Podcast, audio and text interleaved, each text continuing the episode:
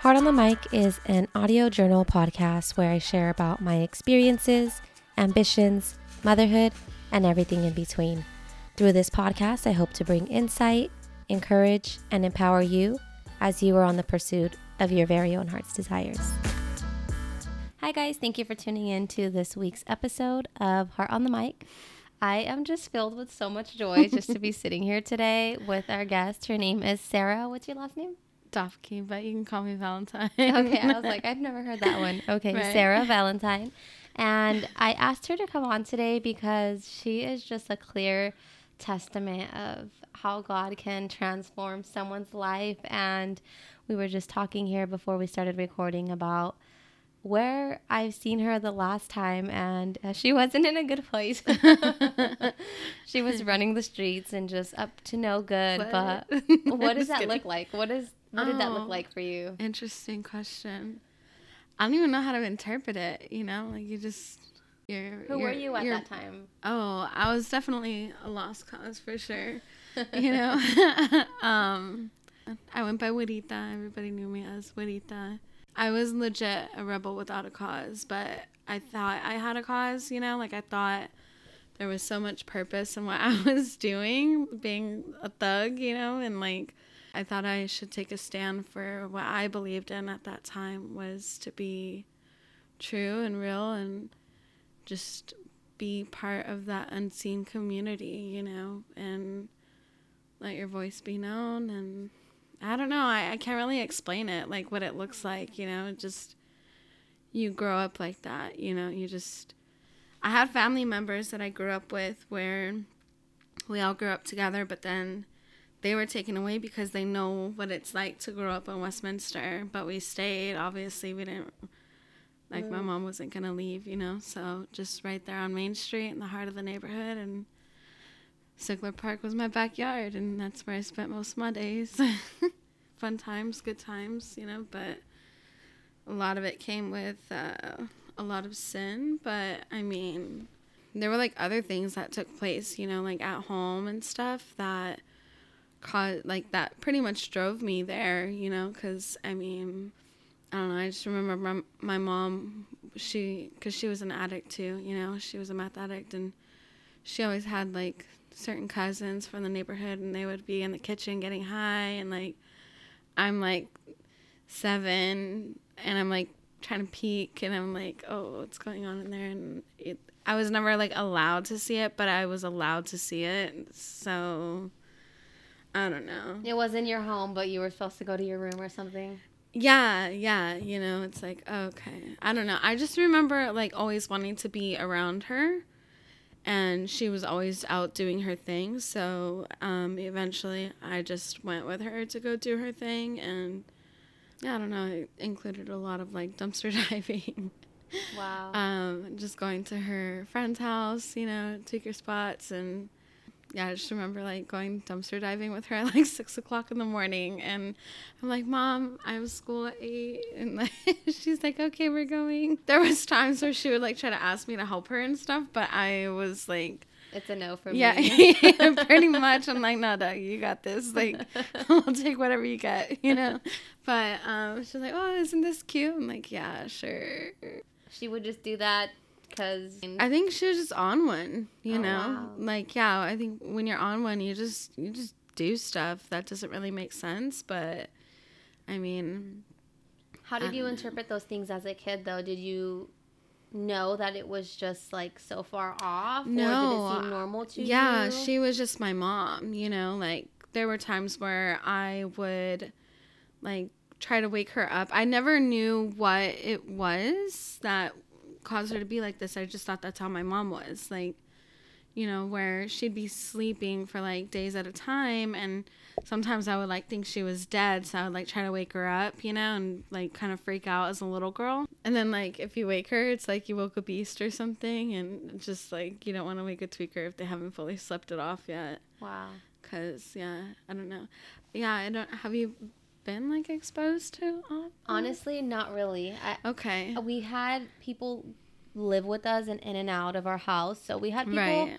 we had family members come to our house to come down basically, but oh, okay, yeah. it was like, hey, I want to get my life clean, Pastor. So Mm, can I come stay with you? And it was my dad giving them that opportunity to have somewhere That's to stay. And then by the time they came down and had a, a week or two in, they're just like, I'm not ready to commit and to devote my life to this life, which is serving God and committing to being in community and in fellowship. So, but to see that stuff, no, my mom and dad protected us from it Mm, yeah. going on around us. Yeah, praise the Lord for that because it, it is, it is very traumatic. I think going through it as a child, and then, I mean, I always said I was never going to do it, and my dad was like very aggressive too growing up. So he, and for whatever reason, he just always wanted to try to like emancipate me. Since I was 11, I think was like the first time I remember him trying to like tell me like, okay, well, here's my wallet. I'm gonna go drop you off on Chestnut and you can go wherever you want, do whatever you want. You can belong to the government. I don't care. And it was over like the most petty stuff too, like not knowing how to do my homework or whatever. So school went downhill for me too. There's like so much that goes into the background of me ending up in the streets. You know, and or kicking it in the streets before I officially ended up in the streets. Going to the park, you meet everybody that goes there. Like, not only are you related by blood eh, or through marriage, but it's a neighborhood thing, you know? And there were times where, like, my mom was supposed to pick me up from school and she was just nowhere to be found. And I'd have certain cousins and stuff that would come pick me up. You know, then we're walking, and all of a sudden there's somebody from enemy territory on our territory, and it's just like, you know, guns start blasting, and I'm just like, okay, this is just another Tuesday, you know? And like, how old were you at that time? um, at that time, I want to say I was like 13, I think, 13 or 14, but I feel like there's so much that goes into it, you know, like, like Just from hearing what you've already said, it definitely leads my thoughts to saying there was a lot of searching at such a young age. Like Yeah. looking for your mom, like your dad sending you to the streets. It's you trying to find where you belonged or to find oh, somewhere Oh, yeah. to to be heard out, whatever it may be. Yeah, I found that with other people who were dealing with the same stuff, you know, like people who I was connected to already, you know, kicking it at the park. It was so much easier to just get along with everyone because, you know, when you come from the struggle, you know what the struggle looks like and everyone else is struggling there too. That's like, but like not even just a way of an escape. It was like home. This is where I'm going to go when I get out of school. This is where actually I'm not even going to go to school today because what's the point at this point i suck at it like teachers keep tossing me back and forth so it's like it's a lot of yeah i i didn't i never thought about it that way like searching and stuff i was just Doing yeah you know i was never really like looking for anything in particular but there was this one night where even though you know dope had always been like offered to me or done in front of me i never wanted anything to do with it because of how i grew up with my mom and i just remember one night my dad and i got into it really bad and he sent me out again. And that night i was like okay i want to trip out. I just want to see something. I just want to not be out here by myself with like nothing. So then I asked for it. And of course, when I asked for it, nobody wanted to give it to me. But I still got it because I do what I want when I want. And that was how I live my life. And yeah, there was literally no stopping me from doing anything I ever wanted to do. Except for, like, I feel like saying that in hood terms versus like what people in the world view as successful terms is completely different, you know? Yeah. because they're like, oh, you can do anything you put your mind to. And I'm like, I know. But this is what I know to put my mind to. This is what I, these are the options that have been laid out for me to choose from. You know, I've never seen like what the options for success looks like. They always would ask like, what's your goal in life? What's your this? What's your five year plan? I'm like, first of all, even if I had like a five minute plan, it's probably not going to happen because like the next five minutes, who knows what's gonna happen? Especially when you live a life of you never know what's gonna happen, you know. But I'm thankful though because like I never had a goal before in my whole life, and they would always ask that question. It really bothered me because I'm like, how am I supposed to find this goal? Like what? What goal? There's a whole world out there. But I think when I when I met the Lord, I found out that my goal is to press on towards the upward call of God in Christ Jesus and to lay a hold of that which He has laid a hold of for me. That's my goal.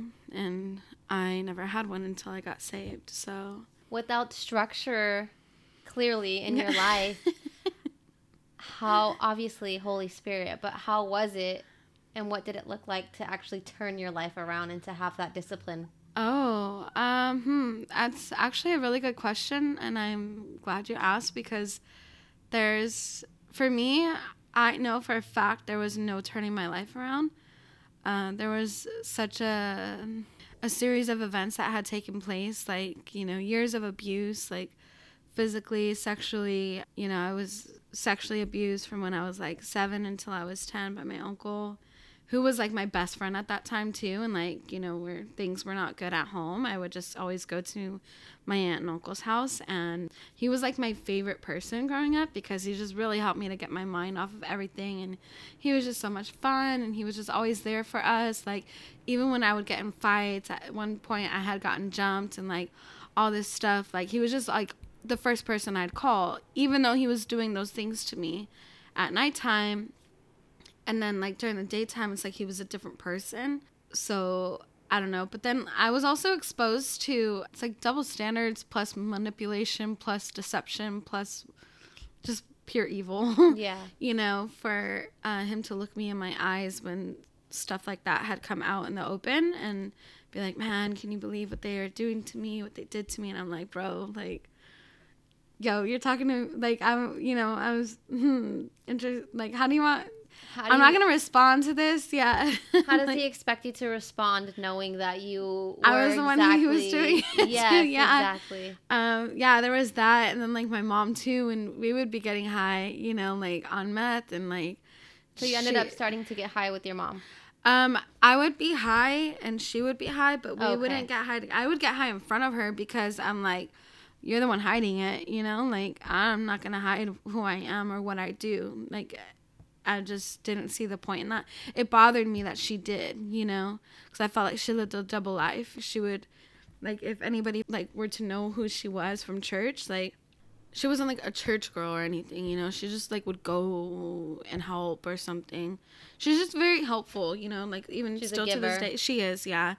Um, but I feel like if you were to talk about who she was outside of church to people at church, it'd be like, oh, what, Lindy? No, no, not Lindy. Like, you know, and even people I grew up with like that know her, they're like, "Oh yeah, I love your mom, love your mom." I'm like, okay, just not gonna say anything because y'all don't know her. oh wow. You know, and then like people in the streets, if they were to know, like how she was at church and stuff, like they'd be like, no, Lynn, I know Lindy. Like, no, that's not Lynn. Like, so it irked you by the fact that she was so slick at living a double life. Yeah, dude, she she was she was she was with it in that way. She literally like taught me how to lie, how to steal, like how to get away with stuff, you know, like legit taught me like with her words and actions, you know. And by observing her, I kind of like learned better. Not to like my loved ones and stuff like that, but like, you know, when it came to like getting involved with the police and stuff or just any kind of trouble, I would just somehow by the grace of God, I know now today, but at that point, like I would just always find a way out of it. But I was like bad towards her. Like I would okay tweaker, you know, like shut up tweaker, and like my mouth towards her was like very like. You had no respect. no, her. oh, definitely not. No, I didn't. I didn't have respect for anybody who was fake like that. I don't know. I always called it like it was, and I think that's why my dad had a lot of problems with me too, just because like I would just speak out on stuff. A lot of things that didn't make sense to me and i'm just like okay like let's make this make sense you know like so i would speak on it and just i'm the bad guy for speaking truth you know and i thought that was funny you know i did i, I always thought that was funny and i don't know but she would do that whole gaslighting thing too where like you know, I would say, okay, tweaker. And she would like look at me dead in my eyes, like all scary and demonic and stuff, and be like, I don't do drugs, Sarah. And I'm like, bro, wow. you tripping. Like, okay, all right, we want to play that. All right, cool, yeah. Like, I already know the truth, so you can't pull one up on me, so whatever. So, seeing all that led you to be an open book about yeah. doing what you did, like, yeah. unashamed about doing your yeah. thing and stuff like that. And at that point, too, it's like, well, who is this next person? To have an opinion or have any say so on what I'm doing when they don't know who I am. They don't know what I've been through. That whole, you know, cliche, but it's not cliche at the time when you're going through it. It's like you really don't know what I'm dealing with. You really don't know what I'm going through.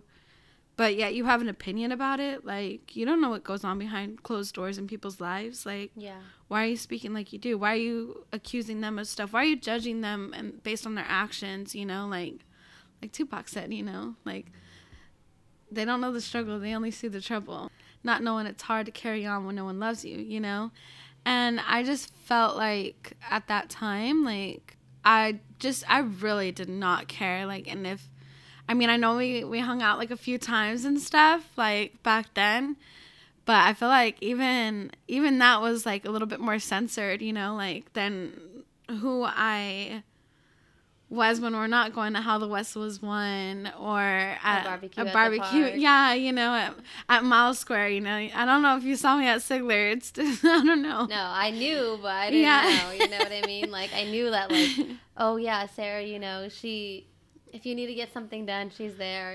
If you need to Yeah. be taken somewhere, she's down. Like I knew Oh, that of you, but That's cool. I like I didn't that. ask. I like that. I do because you know I want to be there for people because some people don't have nobody there for them. That was for sure me a lot. And back to your question and stuff, like pretty much there was no saving me. There was never gonna be a moment where I was gonna just open my eyes miraculously and all of a sudden think like, hey, I need to do something different with my life because this isn't working. That was never gonna happen. Like I just want to make sure that if there's one thing clear that that's clear because there was i was literally a dead girl walking for the longest time and i thought that my life was never gonna change. And you know i remember talking to papa as my cousin rest in peace about like how he does it because you know he was somebody that was very well respected in the neighborhood but he just had so much heart for everybody. At one point my cousin had said I could stay on his couch if I got clean, but I already knew there was no being clean for me. And that's just how I lived my life. It wasn't like, oh, I have to have this, but like I had to have it, you know? I had to have the dope. I had to have my weed, my cigarettes. Like that was my lifeline at that time. It was my source of peace, comfort, just to help me get through the next day. But yeah, there was never a moment in my life where I ever thought like, oh, I need to change my my life around. And eventually I did I think I got in like my first real relationship when I was like 15 and um, I actually took off to Texas when I was 16. Like things were getting like really bad for me at 16 and I needed to get out of Westminster for a little bit. Not that I thought like, oh, my life needs to change, but I just thought like, yeah, I think you know he had he had to go to Texas at that time, and because he was getting kicked out of his sister's house. His dad had killed his mom, and she he had like a boyfriend or sorry, a girlfriend like two weeks later, and uh, he used to beat my ex and his brother with like pots, pans, anything, anything. Get his hands on. Yeah, pretty much, you know, and like he would shove cocaine up their noses at like age five and seven. He was five, his brother was seven, and so they were a hot mess too growing up. And so for him, that's what love was. And I know that anybody who knew him at the time when we were kicking it at the park was just where I met him. He was like from LA and stuff, but I was attracted to him because I'm like, oh, this fool's down, you know, like way more down than like some of my homies and I feel bad for saying that, but it's just what it was. It was crazy, you know. I was like, I always wanted to be with someone who was crazier than me, but you gotta be careful though, cause yeah, like when love gets involved with craziness and like I'm out here fighting everyone and he's out here fighting everyone. You're gonna fight each other. Yeah, we went to Texas and that's pretty much what we did. And I mean, it, it took some time for us to get there. We were play fighting one day and then all of a sudden, like, I can't even remember which one of us took it too far, but from there it like set off and eventually like try, trying to like kill me and stuff. But even then, I remember like the Lord's hand being upon me there too because he had like taken a knife to my neck and i remember his knife it definitely worked like you know and uh he tried to like slice my throat but like he went to slice it but like nothing happened like i was like what the heck? you know?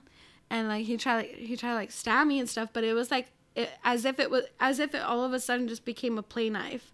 And like it Like just the like blade pushed in wasn't there. yeah like i was like what the heck? So it tripped me out. And he was like wait here i have to go pee i was like okay well i'm out you know like i'm not gonna wait here. Yeah. like, Get stabbed. Pretty much. yeah, I'm like, no.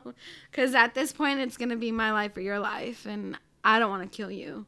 And I know that you didn't want to kill me, but he thought I did something that I didn't do. And when you're convinced of, like, you know, nobody can pull a fast one on you, sometimes you be thinking people are trying to pull a fast one when they're not. And I understand how deep those trust issues can go. I mean, I was innocent of what he was accusing me of. I mean, I'll always have love for him in my heart, and I pray for him all the time, you know, but like, I mean, he's busted anyways. He's not going to get out until 2053 for attempted murder on someone else. Like, Wow. so yeah, I eventually um, came back to California.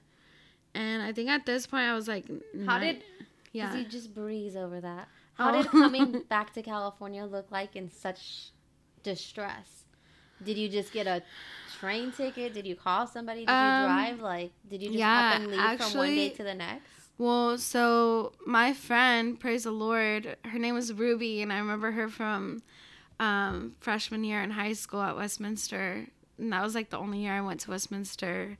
We, we would always call her mom. You know, my homegirls would call her mom because she'd always be like, you guys don't do drugs, go to school and go to church and do all this stuff. And like, yeah, okay, mom, you know, like whatever, mom. And um, she had actually moved to Texas at that time. So I contacted her and I hit her up, and her dad actually paid $300 for a taxi for me to get to their place and then I eventually came back like a week later. I we took I took the the Greyhound, you know, went there with like a 22 Jennings 22 in my chest. I had it in my bra and like fat sack of dope, fat sack of bud, because they had like boo boo stuff out there, you know. I was like not trying to smoke their stuff, but eventually, you know, you're smoking seeds and stems at one point, and just what it was. But there was just like a lot of stuff that went down there in Texas. But like, I think at this point, like you were saying, it's clear I didn't have structure and I didn't know what to do. And even being out there, you know, when I would like leave the house because things were so bad between him and I, it's like everywhere I went, everywhere I turned to, anything I would like, if I was like to try to find or look for any kind of help, it was always, I was always met with like a worse scenario like trying to escape from my mom and dad you know going into the hands of my uncle going from there into the hands of my now ex from like years ago um it just always things always got worse but there was this um lady and she was pulling out i went up the strip on in fort worth i think it was like saginaw street or something and um i was looking for a cigarette because i didn't have you know Anything, anything with you? yeah, and I was like, oh, I really need to bum a cigarette from one of these guys out here, you know, like somebody out here. And this girl, she was pulling out and of her apartment complex, and I was like, Uh, I see her lighting something, you know. I was like, oh, do you have an extra cigarette? And she's like, oh, this ain't a cigarette, sweetie. And I was like, okay, you know. She's like, you want to get in? And I was like, yeah, like.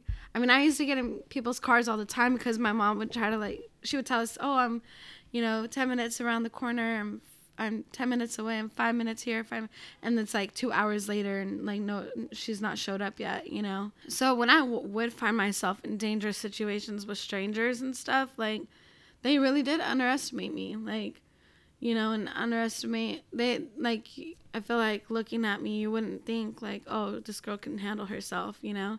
And unfortunately for other people at that time in my life when I was active in that way, like, um, yeah, it didn't really go over very well for them. you know, you know, worked out in my favor. And the Lord really protected me, you know. And I, I'm thankful though for everything that I've been through because like, just like I don't know, there's a verse in the in the Bible where it talks about where David talks about like, oh Lord, like, you know, you have prepared you have prepared my hands for war and my fists for battle you know and, and going through what i went through with my uncle going through like all the aggressiveness with my dad like you know and just like the lies that my mom would tell me and um being able to see through people's you know bs back then and like just always having to put my fist up especially with my ex like we would go toe to toe like multiple times a day you know and out here he never lost a fight like we, that helped me, you know, be skilled in how I fought too, especially when it came to guys because I had to eventually, you know. He wasn't the only dude I was out there fighting. To where if a girl wanted to fight me, I would I for her man. pretty much no. I wasn't gonna. Ask. I didn't want to ask for it. You know, like I'm, I'm. I would. I would ask them like, please, like, I don't want to fight you. Like, I didn't even want to fight half the people I fought, anyways. You know, but like because of how these girls presented themselves and the kind of name that they gave for my homies and my, my family and stuff like it, it bothered me. And not Yeah. only that like there was in, interactions that i had on my own where these girls would be like oh you're so and so's cousin or you're so so you got a problem with me? Like let's go. Like why are you what you're scared because i'm related to somebody? Like but you have an issue with me so like let's take care of that you know? Like like if I, I'm I'm on my own. Like, you know, yeah, those are my homies and yeah, that's my family, but like if you have a problem with me then I if I had a problem with somebody, I don't care who they're running with or what they're doing, like, you know, and we were gonna take care of it in that way that I knew how to, like, let's go take a walk or let's do this right here or whatever, you know? Nobody wants to be told, let's go take a walk. no, no, they really didn't. They already knew what was up. And I mean, we had that plenty of times, whether it was in the handball courts at a car show or because there was a car show, I would say, like, oh, let's go take a walk. And, you know, everybody knew what. That yeah. means. Yeah, you know, like, it's like, okay, yeah, we're just going to go talk. You know? As you put your hair up. Yeah, take my hoops off. Yeah, pretty much.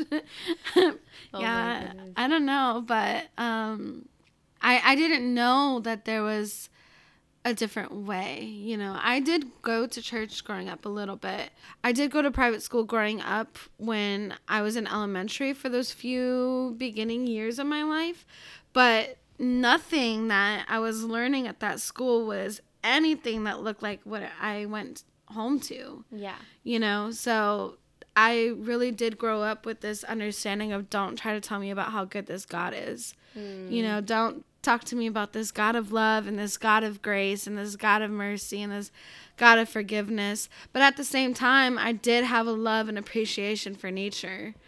They kind of give you this watered down version of what the gospel is when you're a kid and they have these cute little stories and color books for Noah and the ark and you know this like cute little family up on this big boat and stuff and they um they want to paint it like if it's like a pretty little picture of you know this cute family with all these animals and everyone's happy. But it's like you know growing up and then finally meeting the lord for myself while i was in the streets i didn't have people coming up. I mean we had like feeding the lost sheep that would come up on tuesday nights at the park but every time somebody would come up and try to share jesus with us i would legit blow my smoke in their face because it would piss me off. I'm like stop coming around and trying to feed us this false hope it would really really really Upset you. yeah, like I was mad because I'm like, you don't know what what goes on out here.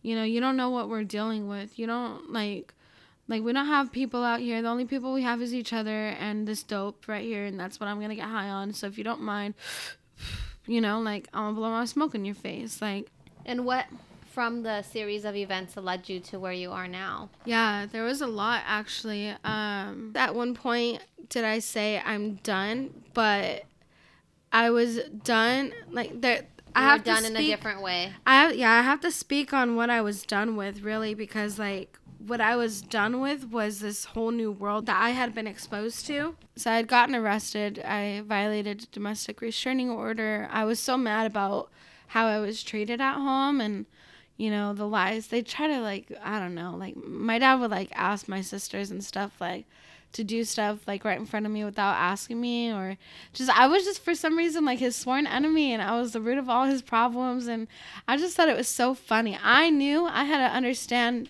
at some point and know for myself that I was not his problem. You know, even though he really really took all his anger out on me like all the time. To him, I was the root of all his problems. We joke about it now a little bit, even though I know there's still a little bit of truth in that to him. But I mean, thank God that I can even talk to him now, you know, or be under the same roof as him now.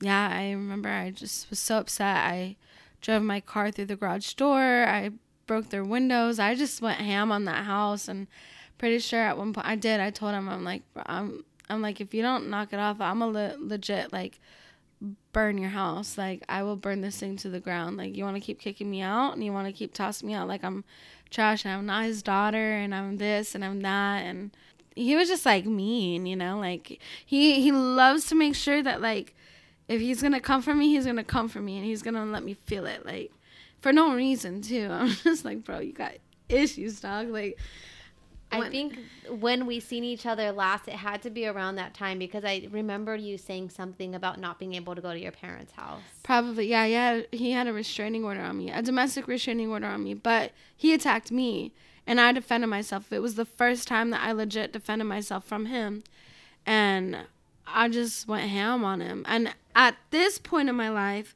I'm 22, and at this point, I started to black out in the fights that I would get into. I did not know what was happening. I I remember it had been actually like a week after that night that my dad and I had gotten into it. Um, where he, he came for me and he punctured my ribs and he messed up my neck real bad and and at that point I was trying to tell him like you're hurting me, you're hurting me because I didn't want to fight him, you know and because that's my dad you know i wanted to respect him and stuff but like just like the level of disrespect he had towards me i just snapped. Yeah, you know, I'm like, okay, all right, here we go. Like, now you're gonna get what everyone else gets, and it's not because I want to. It's because I'm. You're hurting me, like, and people don't just hurt me like that without me defending myself, you know. And I don't know what happened, but I guess I I messed him up pretty bad you know and it's not like i wanted to mess my dad up you know like he was, was just, just all the rage that finally came yeah out. then even then like you know the police officer that came like he had his hand on my chest and i i was so pissed vanessa i was like bro i said take your badge off and fight and you want to put your hands on me like that like let's go like you know, I was mad. I remember spitting on him and just like I just was so tired of people touching me. Like you know, like, well, why is you were keep... done? Yeah, I was like, oh, you know, but at the same time, even though I was like that, I know that everybody I was kicking it with, like my family and homies and stuff, like they would always tell me you're too nice, like you're too nice, because I really did try to be nice to everybody. Like I, I just was nice to everyone. Like if I got it, you got it, and like, um, that's just how I was and like I want to be there for people, you know, even back then like you know, but they would always tell me like careful, you know, being too nice will get you killed. And that would really bother me because I'm like, why is it so bad for people to be nice? Mm. Like, you know what? What's the problem with that? So then it would make me angry. because like, you couldn't be kind. Yeah. it's just you like were to- you're being told about how bad it is to be good. Yeah, and I'm like you know, that really bothered me, but it took time for me to finally be like, okay, well, all right, then no more Mrs. Nice Girl. And you think like that was bad. When I finally convinced myself, no more Mrs. Nice Girl, I really let loose and just, I was just like a monster, you know, like I just became pure evil. You know, if anyone was to call me the B word, if they were to call me out on how I was acting, like I'm, I made sure to let them know, no, I'm an evil bee yeah, I wanted them to know at this point, like, you know, this is who I am now. Like, this is what it is. And if you want to be cool with me, great. I would love that because that's what I want. But if you want even like one little part of this evil bee, like, then that's what we're going for. I definitely know now that it was like just demonic, you know?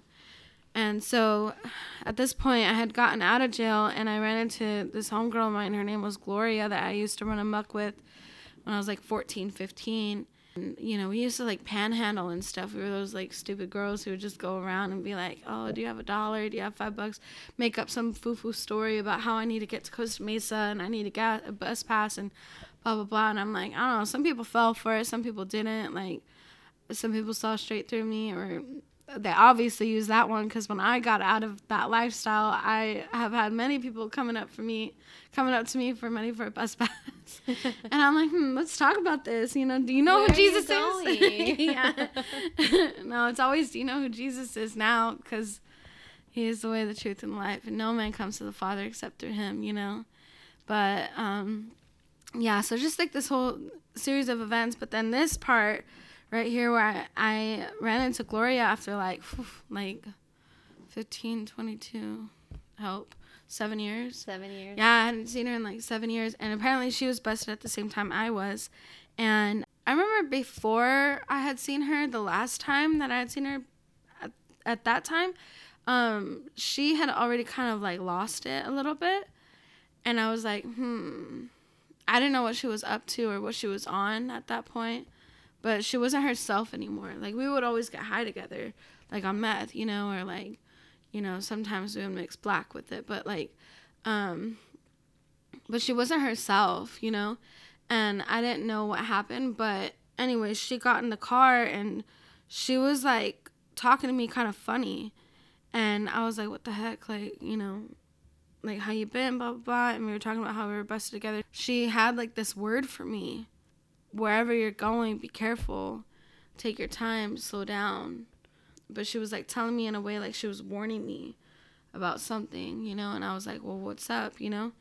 And she's like, I can't tell you. I was like, well, get out of my car, you know, I'll figure it out. When she left, Vanessa, like everything changed. Like I can't really explain it, like like the the the ambiance of a, of a normal day changed hmm. like everything became supernatural you know and all of a sudden i'm hearing helicopters and and and, and motorcycles and ambulance like like i never heard it before in all the years that i've been using dope from the time i was like 14 you know up even until through this time like nothing like this had ever happened to me. And you know, I think about all the years my mom's been doing dope, or other homies have been doing dope, like older homies, you know, who've been just that's their life, you know. Nothing like that ever really happened or that I heard of. But like, if you end up like this, that person's not coming back. Most people don't come back from when they go on a bad trip. I knew I wasn't on a bad trip. I was being exposed to something.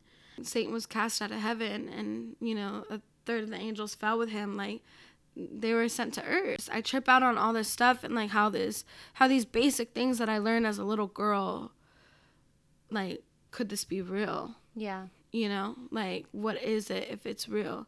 And let me just tell you, it's so much more real than a Sunday school service is so much more real than a coloring book of Noah and his happy little family. Like, no, when you read the Bible, you read the scriptures, like, Noah became a drunk after that. Like, he didn't even know how to handle that situation.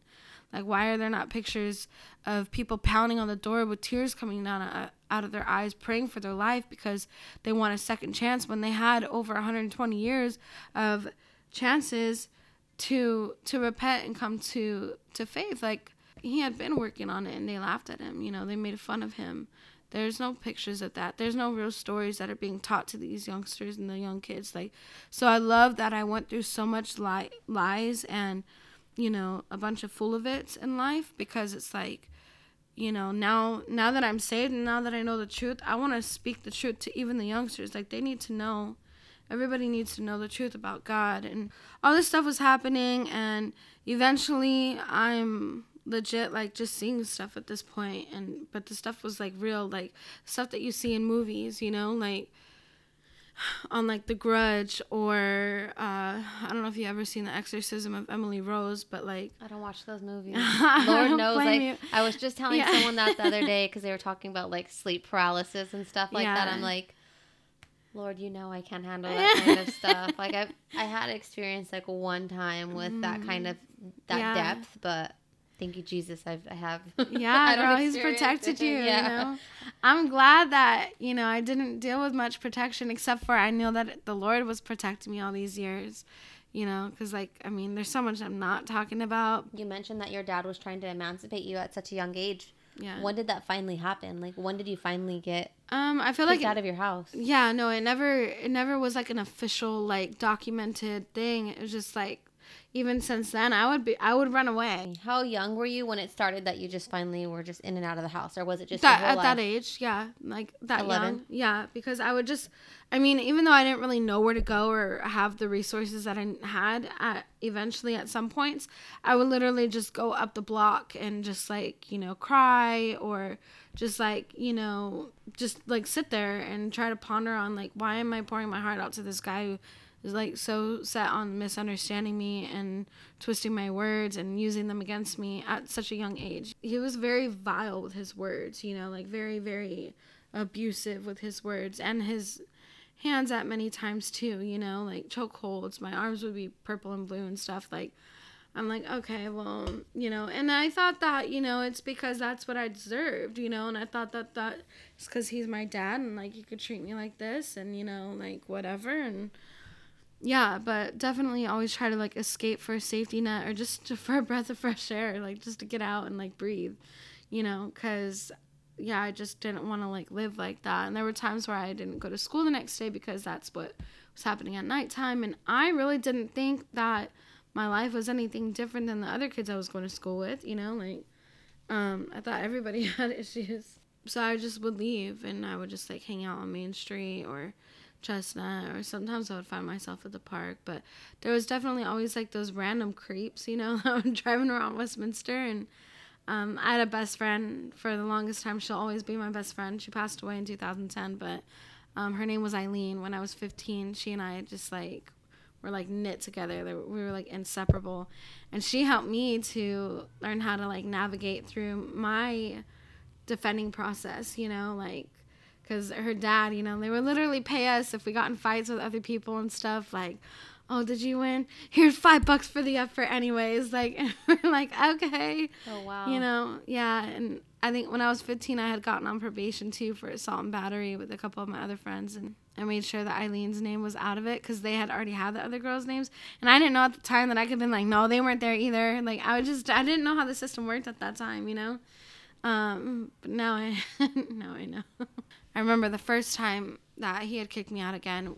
Um, it's because I opened the window after he closed it because it was hot in the room, you know, and it's my house, my room, my window. If I close it, you keep it closed, and da da da. And I'm like, oh, it's hot in here.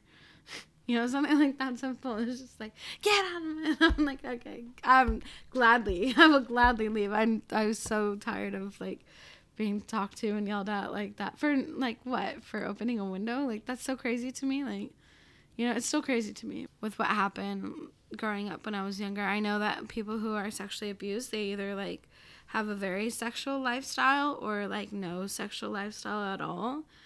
And um mine just so happened to be very sexual and uh, especially with my ex and like like we would like fight all day and then make up all day if you know what i mean. But i also wasn't the type to just give myself up to anyone at any point you know like i had to know you. It wasn't like what i lived for you know? I lived to get high to be honest with you. I lived for peace. I, I just wanted like to be left alone. And if you were gonna disrupt my peace then i didn't really care to have you around and you, you were know? like that bear, like your mom when you woke her up. yeah, yeah, you know, pretty much. And I'm like, okay, now I understand, you know.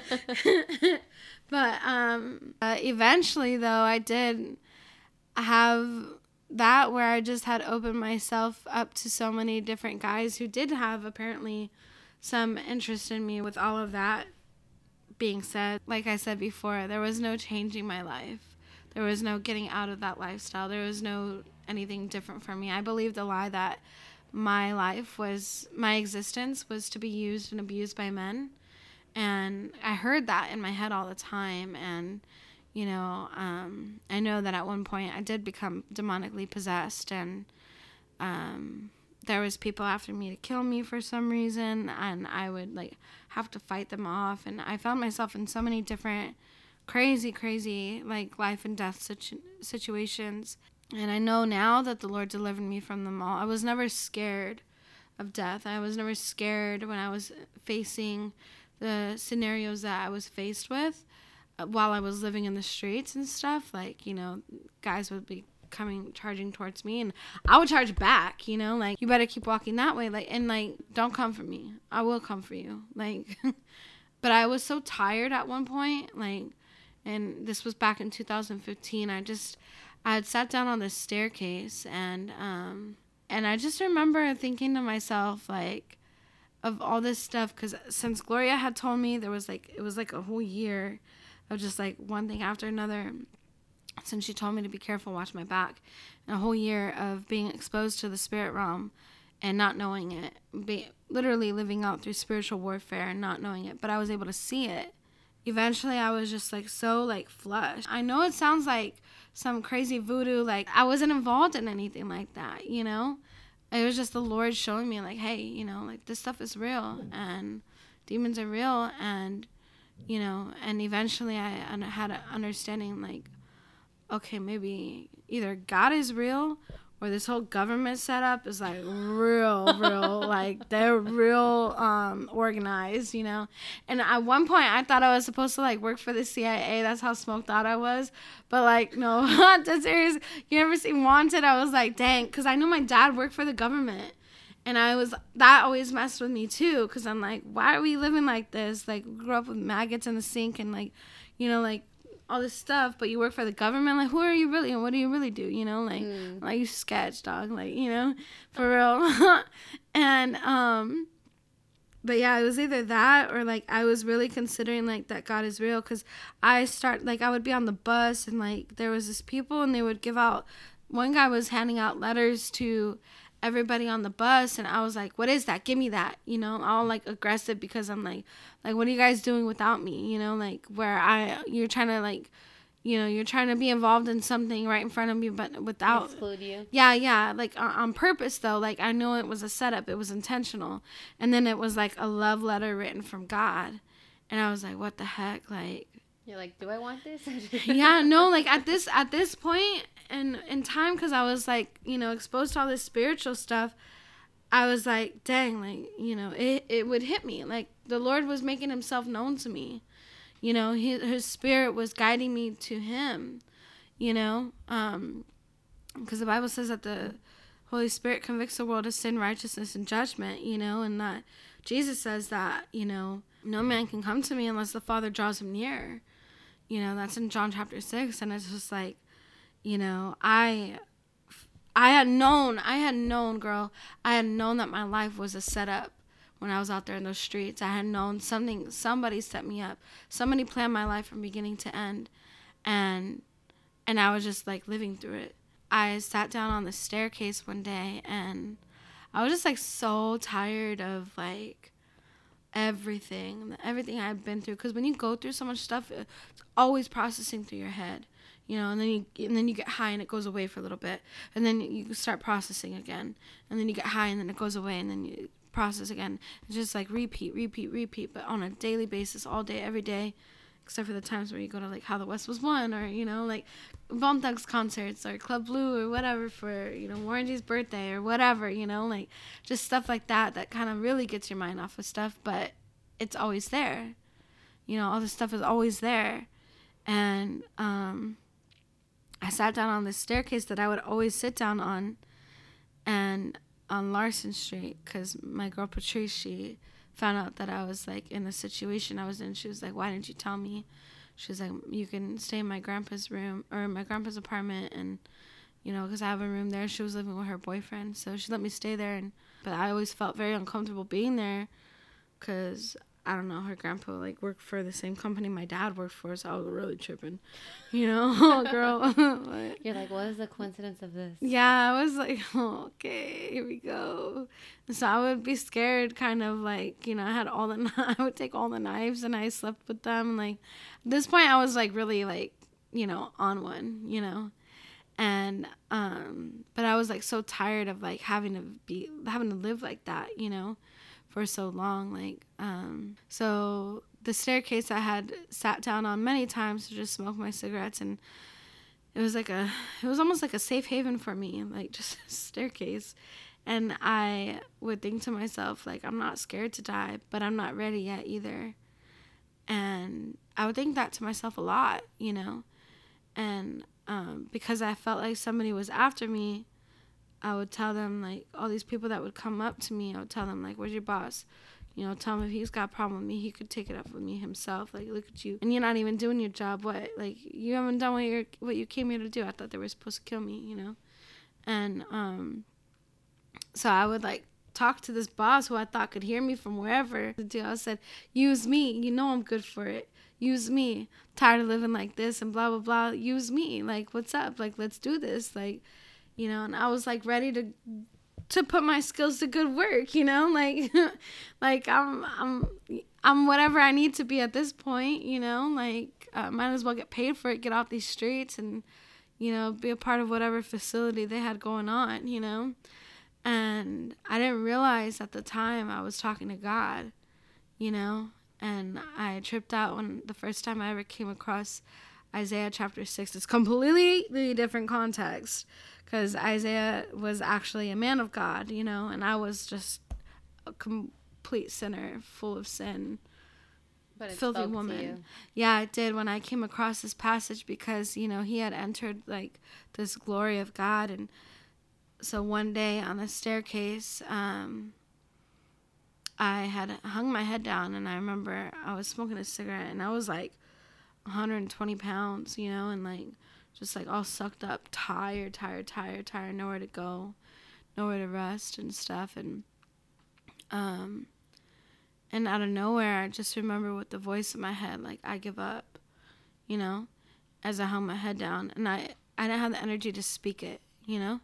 This is what trips me out about the grace of God is that, like, if I were to die in the in the in the moment that I was in, full of sin and just like filthiness and just rage and anger, like I know for a fact right now it would have been about seven years that I'd be burning in hell for all of eternity.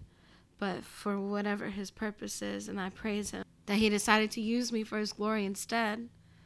Instead of judge me for all of eternity in my sins, he gave me that chance to believe you know, circumstances hadn't really changed much, but um, but I started to realize like, well, like God is real, and then I kept encountering these situations and these scenarios where I was like, oh, that's you're an actual demon. Like this person's an actual demon, or the demons inside this person, or you know, seeing this and that. And at one point, I had like this whole like circumference of power protecting me um, from anything that was coming my way. And and then I remember going to my grandma's house and she let me get her Bible, you know. So I would go in the bathroom, I would get high on meth, and I'd grab my weed and my cigarettes, and then I'd grab her Bible, and I would sit right sit right outside on Main Street where I grew up in Westminster, and um, I would just open it, and it's like the the words on the page just became so alive to me,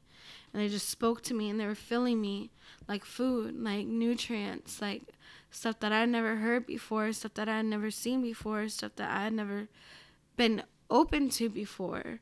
You know, where it wasn't just somebody sharing the gospel with me. It wasn't just somebody sharing a church service with me or a scripture with me. It was God Himself was showing me, like, hey, I'm real. And these words on this page, they they they describe who I am because I want them to. They they speak to you because I want them to. And this is why I had my word written for you. Because there was times, you know, I believed that, oh, why would I believe what the Bible says? Because it was written, written by, by man. man. Yeah, you know.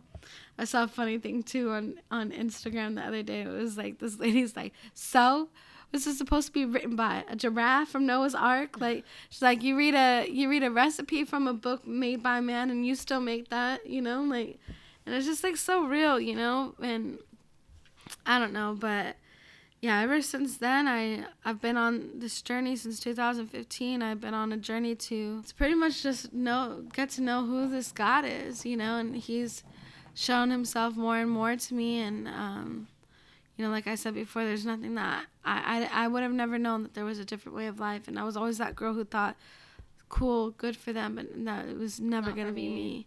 The amount of disbelief I had in that statement that there was ever going to be hope for me was so, like, to my core. Like, there was, like, you know, it was just like a walking numb girl. Like, I didn't feel anything, you know? But then, I don't know, God took my heart of stone and made it a heart of flesh, and He's written his words on it and now I I study the scriptures that I might be equipped and prepared to to really be able to handle whatever comes at me in life. You know, and I know and I'm thankful for what happened to me between me and him because I know that no matter what anybody else tells me I need to do, I get to I have a relationship with God where yes, there's wisdom in the multitude of counselors, but always be careful to make sure that you're walking in obedience to what he says to to you you know not just um, what everyone else is always on because you know it's just it's just important to stay sensitive to his spirit through the truth of his word you know by the power of christ jesus who gave his life for us. And i would not be here today if it wasn't for what jesus did. And um, now my main, main, main goal in life is to know God and to make Him known and like share the truth of what what this life is really all about. Like, yeah, I went through what I went through and my life was what it was, but everybody has a story, you know, and it's all done for His glory and and and um, I think my biggest burden, but it's like a blessing of a burden, is to to meet people where they are, like Jesus met me where I was, and and to give them the truth that they need, so that they could be free from sin, the powers of darkness, and have eternal life, which is our only hope in this world. But no, that's so good because you really have to, you have to be open to meeting where people where they are oh, because oh yeah if you're not it's not going to be translated or even perceived in the way that you no. intend to if yeah. you're not even able to meet them where they are yeah I know there's so much to your story, and we can even know that we can even do like another episode because I even wanted to dig into talking about your business, but we, oh. we can talk about it at a different time. Oh, I should have brought you a candle. Uh, it's okay. What? Look at this one going out, girl. You need another. You need another candle. Before we close, what's the name of your business and how can people find it? And oh, Soothing the Saints. Okay. Um, yeah, just because I want it to be soothing. Soothing the Saints I got from Bible college pretty much, but um, you can order from soothingthesaints.co. You can hit me up on Soothing the Saints on my Instagram um, and order that way too if you don't want to go through the website and pay for shipping because I'm a local hustler and I deliver locally. So, yeah. I know that sounds out of the blue, but I'm always excited for people to share about their business and what yeah. they're doing. So, with that being said, guys, be sure to look her up, buy her candles, and that's a wrap.